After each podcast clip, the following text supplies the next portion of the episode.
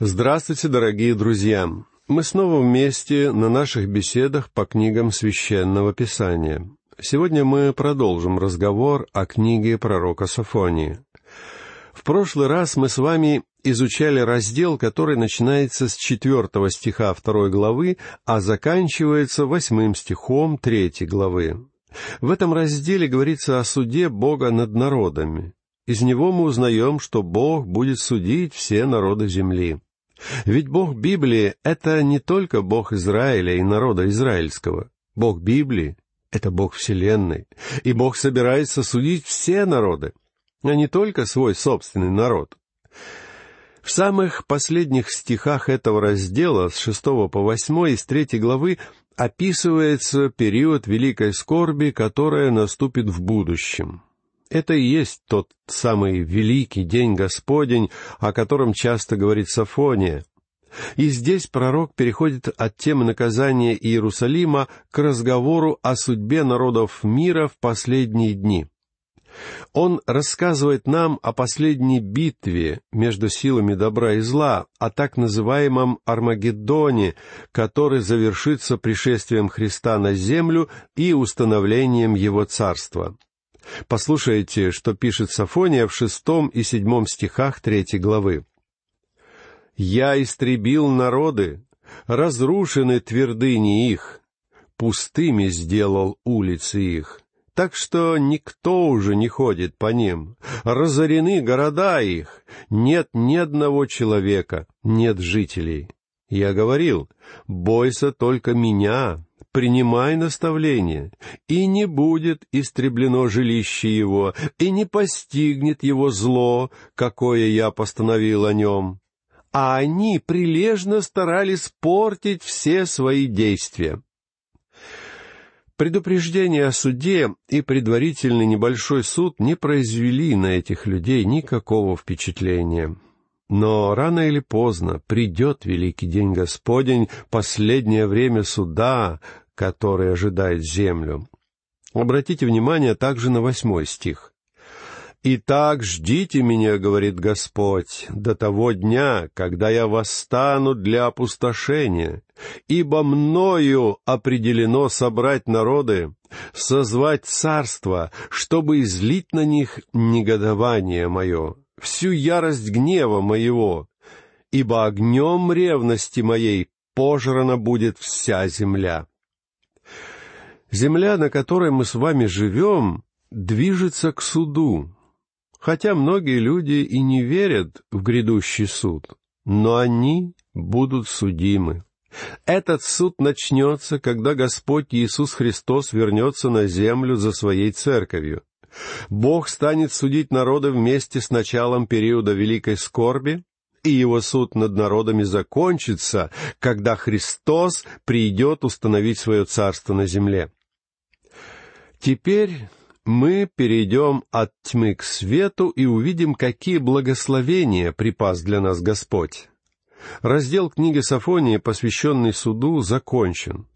Книга начинается мрачной нотой, жутким описанием суда.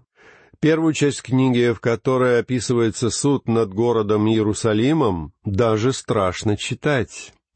Мне, например, действительно очень тяжело читать описание периода великой скорби, когда Бог будет судить все народы, восставшие против народа Божия в последние времена. Об этом восстании пишет пророк Захария в 14 главе своей книги. А вот здесь, в книге Сафонии, говорится о двух видах суда. Сафония рассказывает о Божьем суде над его собственным народом, который, по сути, является воспитанием — ведь в послании к евреям, глава 12, стих 6 сказано «Господь, кого любит, того наказывает». Иначе говоря, Бог воспитывает своих детей. А потом Бог будет судить и неверующих. И в маленькой книжке пророка Сафонии перед нами разворачивается картина строгого, но справедливого суда.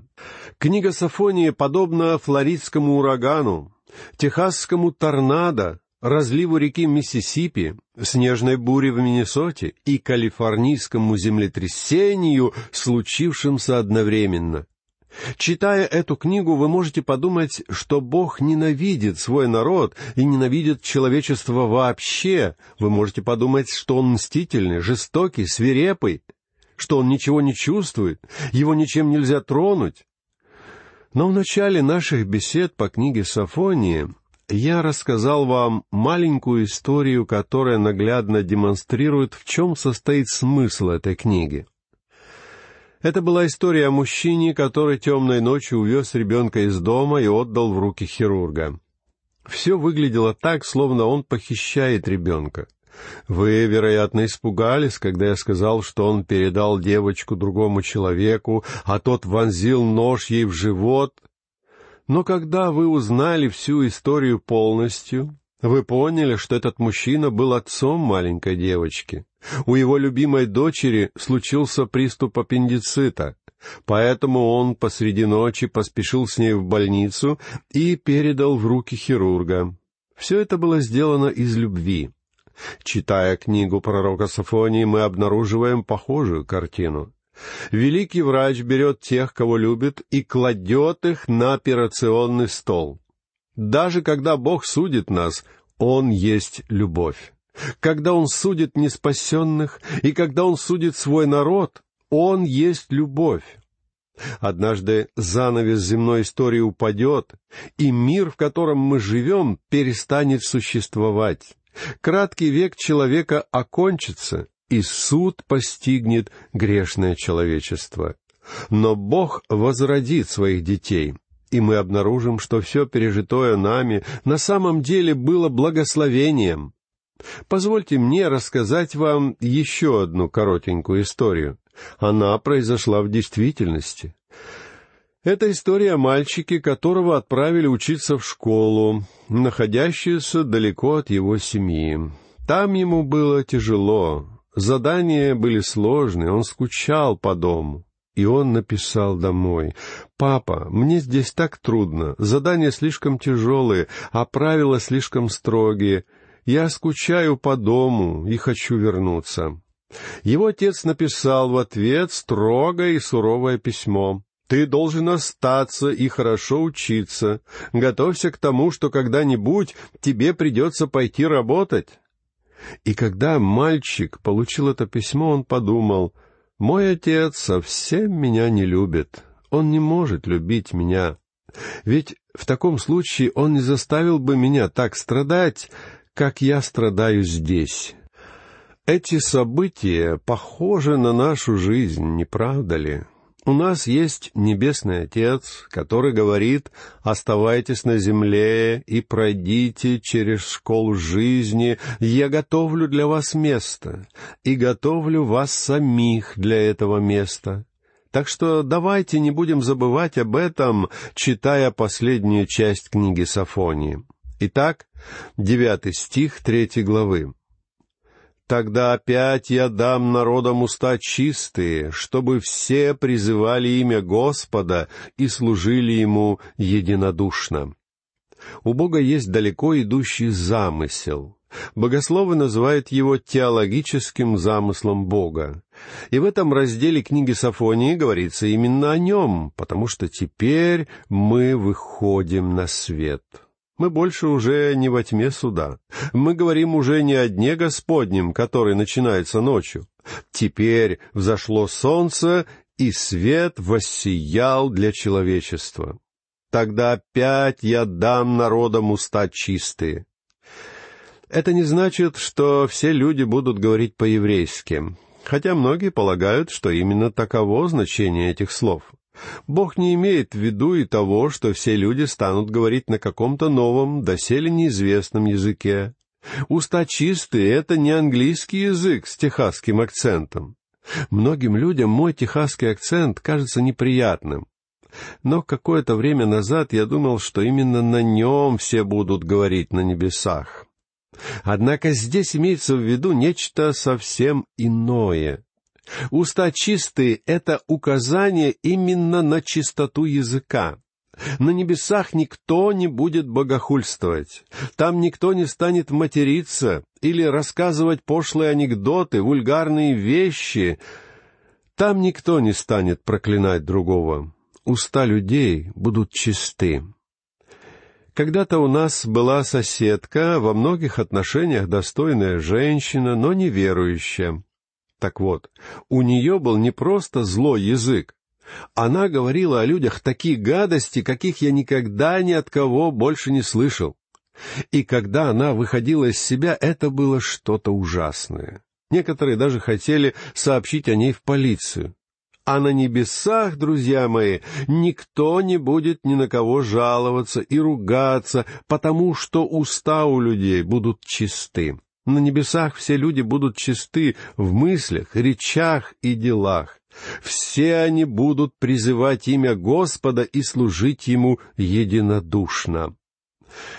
В те дни никто не станет выступать против Бога. На небесах будет просто замечательно жить. Это будет славное место, и у нас будут хорошие соседи. Послушайте десятый стих. Из заречных стран Эфиопии поклонники мои, дети рассеянных моих принесут мне дары. Этот стих Писания переводят по-разному и предлагают самые разные толкования. Одно из толкований гласит, что сейчас ковчег Завета находится в Эфиопии а в то время его принесут в Иерусалим в качестве пожертвования. Хотя лично я не думаю, что Сафоний имел в виду именно ковчег. Другие привлекают внимание к некому племени в Эфиопии или Абиссинии, которое называется Фалашас, и его название происходит от того же корня, что и слово «филистимляне», то есть переселившиеся чужестранцы. Приверженцы этого толкования утверждают, что они могут проследить корни этого племени и доказать, что оно произошло от жителей Израиля. То есть эти упоминаемые здесь поклонники являются израильтянами, которые переселились в Эфиопию, а потом вернулись обратно. Есть и третье мнение. Говорят, что в этом стихе идет речь о людях, принадлежащих разным народам. Эти люди обратились к Богу и в качестве дара Господу привели израильтян, живших в рассеянии, на их родину, в Израиль. Я же понимаю этот стих так. Эфиопия просто войдет в тысячелетнее царство. И дар, который принесут Богу ее жители, — это жертва самого Христа.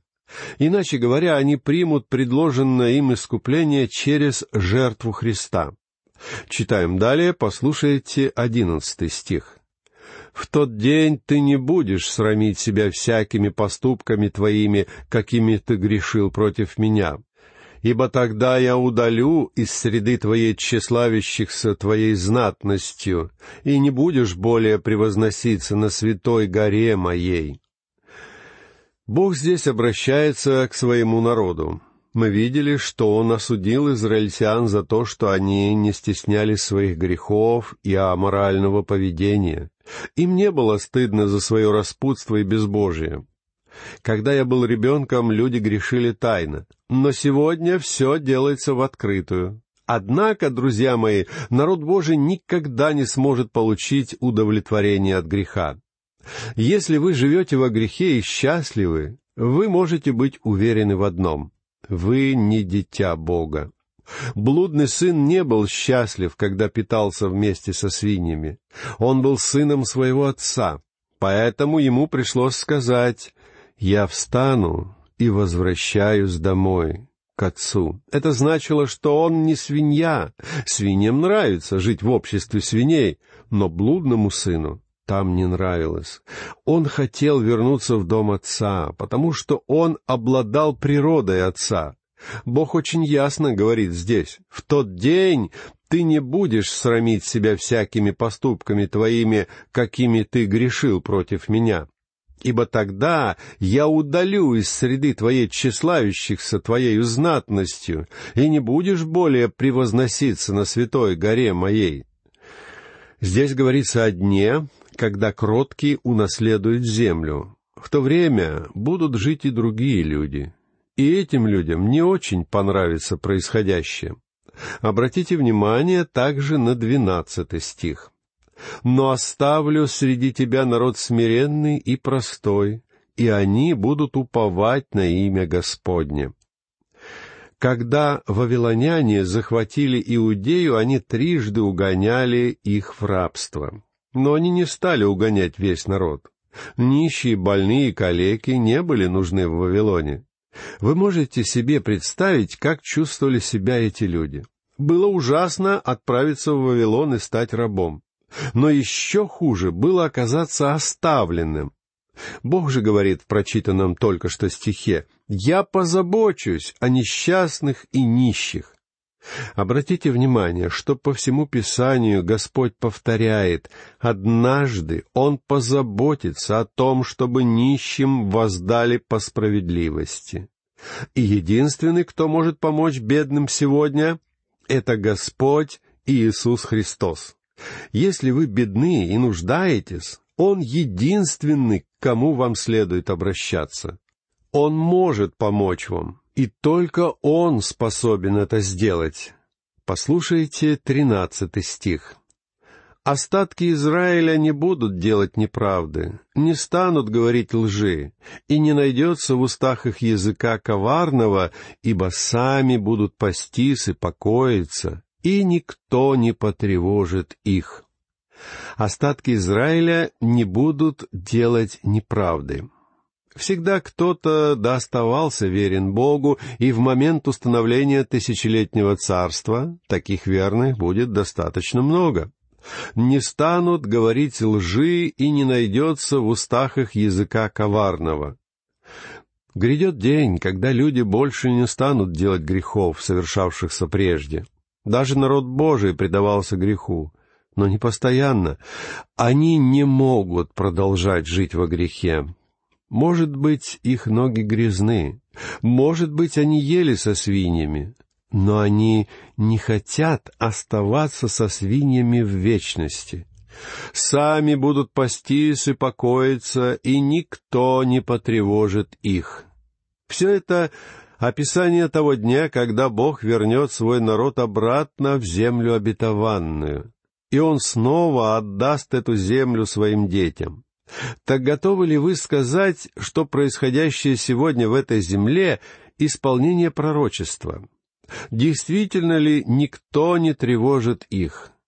Друзья мои, с момента возвращения Израиля в эту землю у них не было ни единого спокойного момента, чтобы никто их не тревожил. И нынешнее возвращение евреев в Израиль — это еще не исполнение обетования, о котором говорил Бог. Теперь мы подходим к описанию дня, когда царь собирается установить свое царство на земле. Читаю вам стихи четырнадцатый и пятнадцатый. Ликует черь Сиона, торжествуй Израиль, веселись и радуйся от всего сердца черь Иерусалима. Отменил Господь приговор над тобою, прогнал врага твоего. Господь, царь Израилев посреди тебя, уже более не увидишь зла. Итак, Господь Иисус придет на землю, зло будет низвергнуто, и, как говорится в одиннадцатой главе Исаия, стих девятый, «Земля будет наполнена ведением Господа, как воды наполняют море». А далее в шестнадцатом стихе у Сафонии записано «В тот день скажут Иерусалиму, не бойся, и Сиону, да не ослабевают руки твои». В тот день скажут Иерусалиму, не бойся. Друзья мои, Сегодня у Иерусалима есть причины бояться, но в те дни этому городу бояться будет нечего. Единственное дело, которое у него останется, работать для Господа, как здесь и написано, «Да не ослабевают руки твои». А следующий, семнадцатый стих, совершенно замечательный, послушайте его. «Господь Бог твой среди тебя, он силен спасти тебя, возвеселиться о тебе радостью, будет ликовать по любви своей, будет торжествовать о тебе с ликованием. Друзья мои, у Бога есть особый замысел. После ночи суда Он выведет нас на свет нового дня. И когда Он сделает это, он сможет обрести покой в своей любви к нам. Бог любит нас с вами. Не знаю, как насчет вас, но я серьезно сомневаюсь, что сегодня он может быть в полном покое относительно своей любви к верному маге. Он мог бы сказать обо мне, «Этот человек еще не совершенен, он такой незрелый, у него столько недостатков, он в любой момент может отойти от веры». Бог сегодня не может быть спокоен в своей любви, но настанет день, когда мы обретем Его подобие, и тогда Он приблизит нас к себе. Какое это будет замечательное время! Послушайте, как дивно описывает его Сафония в стихах с 18 по 20 из третьей главы. «Сетующих о торжественных празднествах я соберу. Твои они, на них тяготеет поношение. Вот я стесню всех притеснителей твоих в то время и спасу хромлющее, и соберу рассеянное, и приведу их в почет и именитость на всей этой земле поношение их. В то время приведу вас, и тогда же соберу вас, ибо сделаю вас именитыми и почетными между всеми народами земли, когда возвращу плен ваш перед глазами вашими, — говорит Господь. О, друзья мои, это будет время света. Это будет славное время для народа Израиля и славное время для церкви. Бог проводит многих из нас через огненную печь. Он подвергает нас испытаниям. Но я думаю, что самое замечательное на небесах — это все-таки не золотые улицы и жемчужные ворота, а тот простой факт, что Бог утешит нас в печалях. Славно будет то, что на небесах мы поблагодарим Бога за все испытания, через которые мы прошли, за каждое бремя, которое Он возложил на нас в этой жизни. Мы поблагодарим Его за то, что Он обошелся с нами, как мудрый отец обходится со своими детьми. Итак, дорогие друзья, на этом мы заканчиваем наши беседы по книге пророка Сафонии. Я прощаюсь с вами. Всего вам доброго.